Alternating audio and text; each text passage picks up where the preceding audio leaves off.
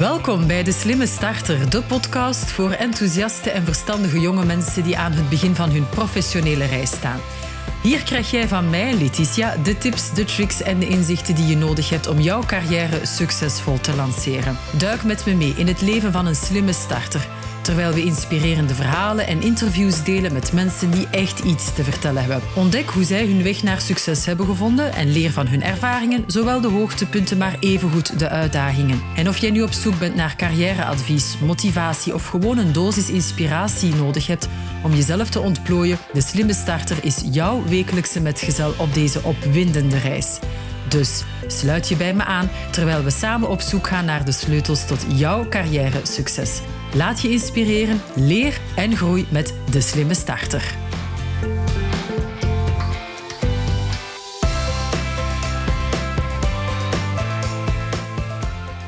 Hallo hallo. In deze aflevering gaan we het heel specifiek hebben over jobbeurzen en hoe jij je kan ja, laten opvallen te midden van alle andere kandidaten die er ook rondlopen. En ja, hoe jij eigenlijk de job vindt ja, tussen al die standen waar verschillende jobs worden aangeboden.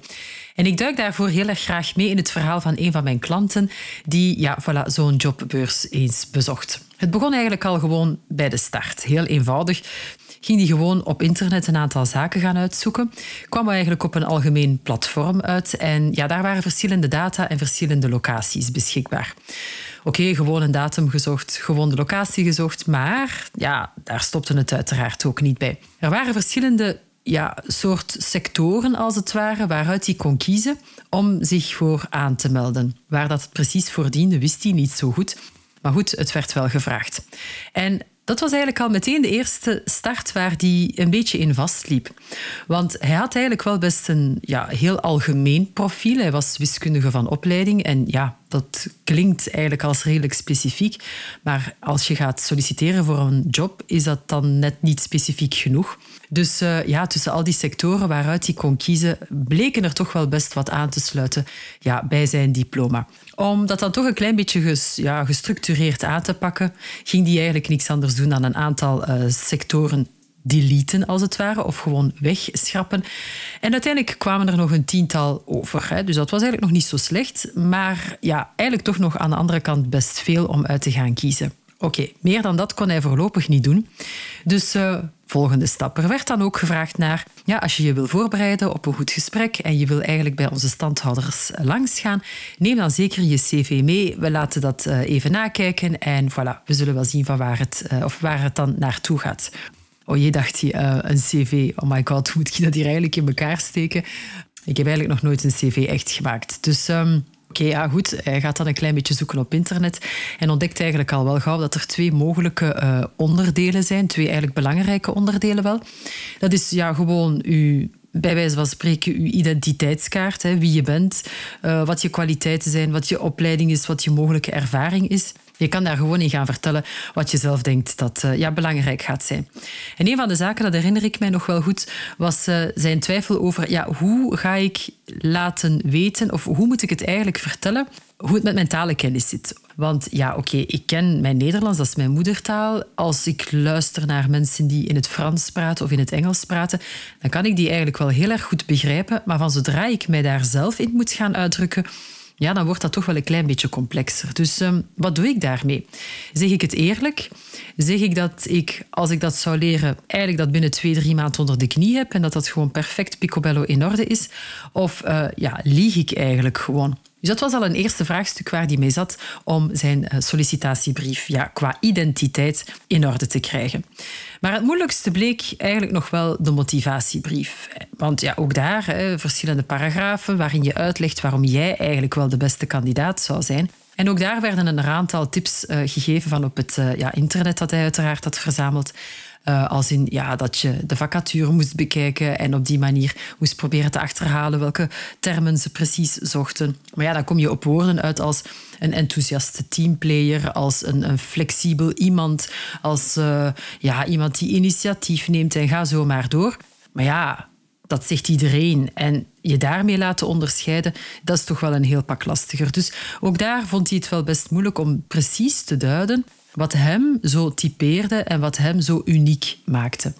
Dus uh, ja, die motivatiebrief, hoe loste je dat dan op? En goed, hij vertrok dan eigenlijk naar die sit-in en betrapte zich op twee zaken, vertelde hij mij achteraf. Een eerste zaak was dat als hij binnenkwam, dat hij eigenlijk het gevoel had weer gecatapulteerd te worden naar het jaar dat hij in zijn secundair zat, in het laatste jaar, waarin hij uh, op uh, studiekeuzebeurs werd ja, losgelaten. Dus toen werd je met de bus gedropt op zo'n uh, studiebeurs. En dan ja, moest je maar een beetje rondgaan en proberen uit te zoeken welke richtingen, vooral ook in welke lesomgeving, dus hogeschool of universiteit, je die opleiding specifiek wilde gaan volgen. Maar ja, ook daar het verhaal. Ik kan ongeveer alles. Ik heb een breed profiel. Ik ben wel snel van denken, snel van doen. Ik leer ook wel heel erg snel. Hoe ga ik hier in godsnaam tussen al die standen, al die mensen die mij uitleg proberen te geven, die ene richting vinden die het best bij mij aansluit? En dat gevoel had hij opnieuw als hij naar ja, die jobbeurs ging. Hij noemde het, maar dat gaat dan over één specifieke klant weliswaar, maar hij noemde dat eigenlijk wel best angstaanjagend.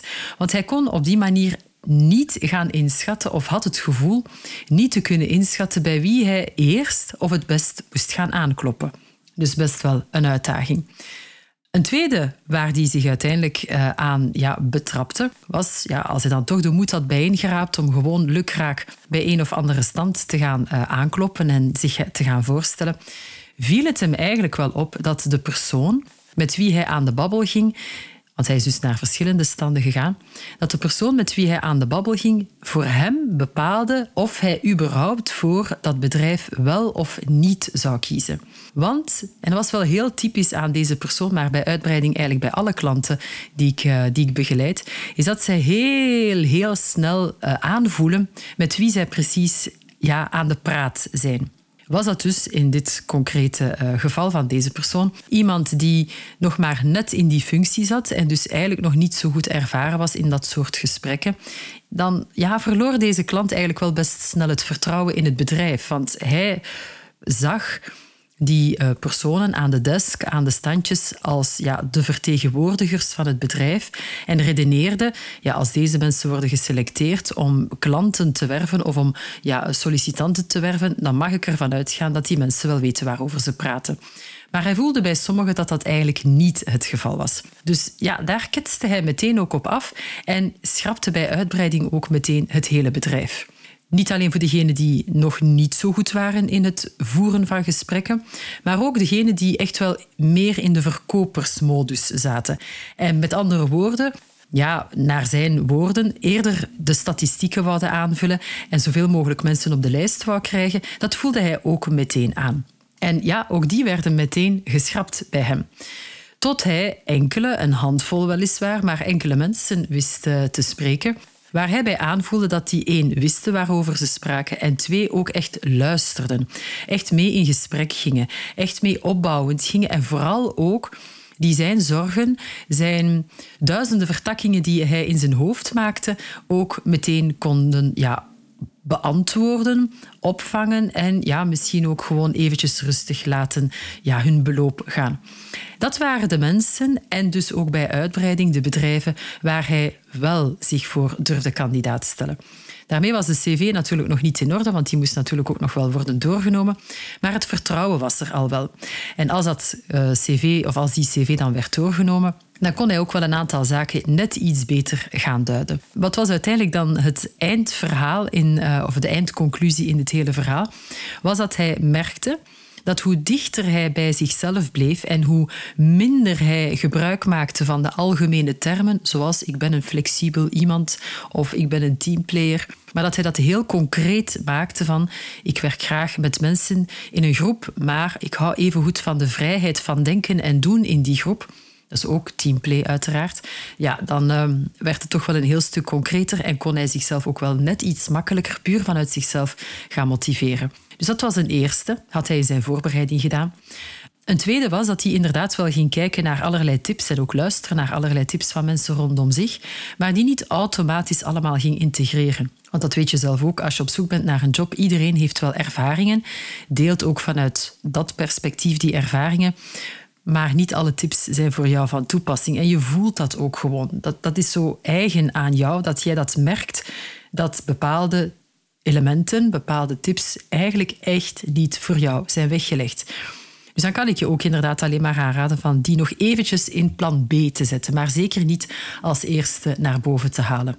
En ehm, ja, Samengevat komt het er eigenlijk op neer dat je op voorhand voor jezelf al zeker moet uitmaken waar jij effectief plezier aan beleeft, wat je echt geweldig vindt, wat je fantastisch vindt. Bijvoorbeeld in welke soort werkomgeving wil ik uh, werken. Is dat een ecologisch minded uh, werkplek?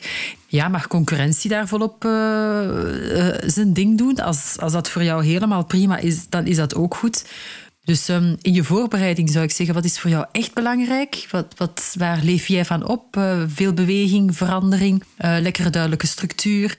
Uh, wil je eigenlijk ook wel nog wat meer tips van anderen? Wil je begeleid worden? Wil je de kans krijgen om je eigen creativiteit op tafel te gooien of dat te mogen uitleven? Schrijf dat allemaal eens voor jezelf op. En Verwerk dit ook in een motivatiebrief, gelinkt aan de vacature uiteraard, die uh, uitgeschreven staat, en trek daarmee dan naar de beurs. En je gaat als vanzelf wel gaan aanvoelen of bepaalde standen slash personen die daaraan zitten, of dat dat eigenlijk iets is voor jou of niet. Of dat meteen een job gaat opleveren, dat is natuurlijk een andere vraag. Zover zijn we uiteraard nog niet. Maar het zorgt er toch al wel voor dat je een heel stuk dichter bij de volgende etappe staat. Ik ga je meteen ook wel een klein een klein geheim vertellen. Heel binnenkort, eh, het is het najaar, er zijn een aantal jobbeurzen. Ik ga dat ook eens uittesten. Ik hoor dat zo vaak van mijn klanten dat zij, wat ze daar allemaal tegenkomen, hoe het voor hen loopt, ehm, wat er moeilijk loopt, wat er goed loopt ook. Uiteraard, want het is in twee richtingen dat dat gaat. Maar ik wil dat zelf ook eens uitproberen. Dus ehm, ja, binnenkort op een van de jobbeurzen ga ik uh, mij kandidaat stellen. En ik ga helemaal in mijn eigen profiel kruipen. En ik ga eens zien wat dat geeft. Maar ik ga dat delen met jullie. En ik ga zien, uiteraard, wat dat geeft. Ik vind het kei spannend. Ik heb totaal, totaal geen idee wat dat gaat geven. Maar voilà, we gaan er eigenlijk gewoon voor. Ik ga dus met andere woorden uitzoeken hoe ik mijn cv moet opstellen.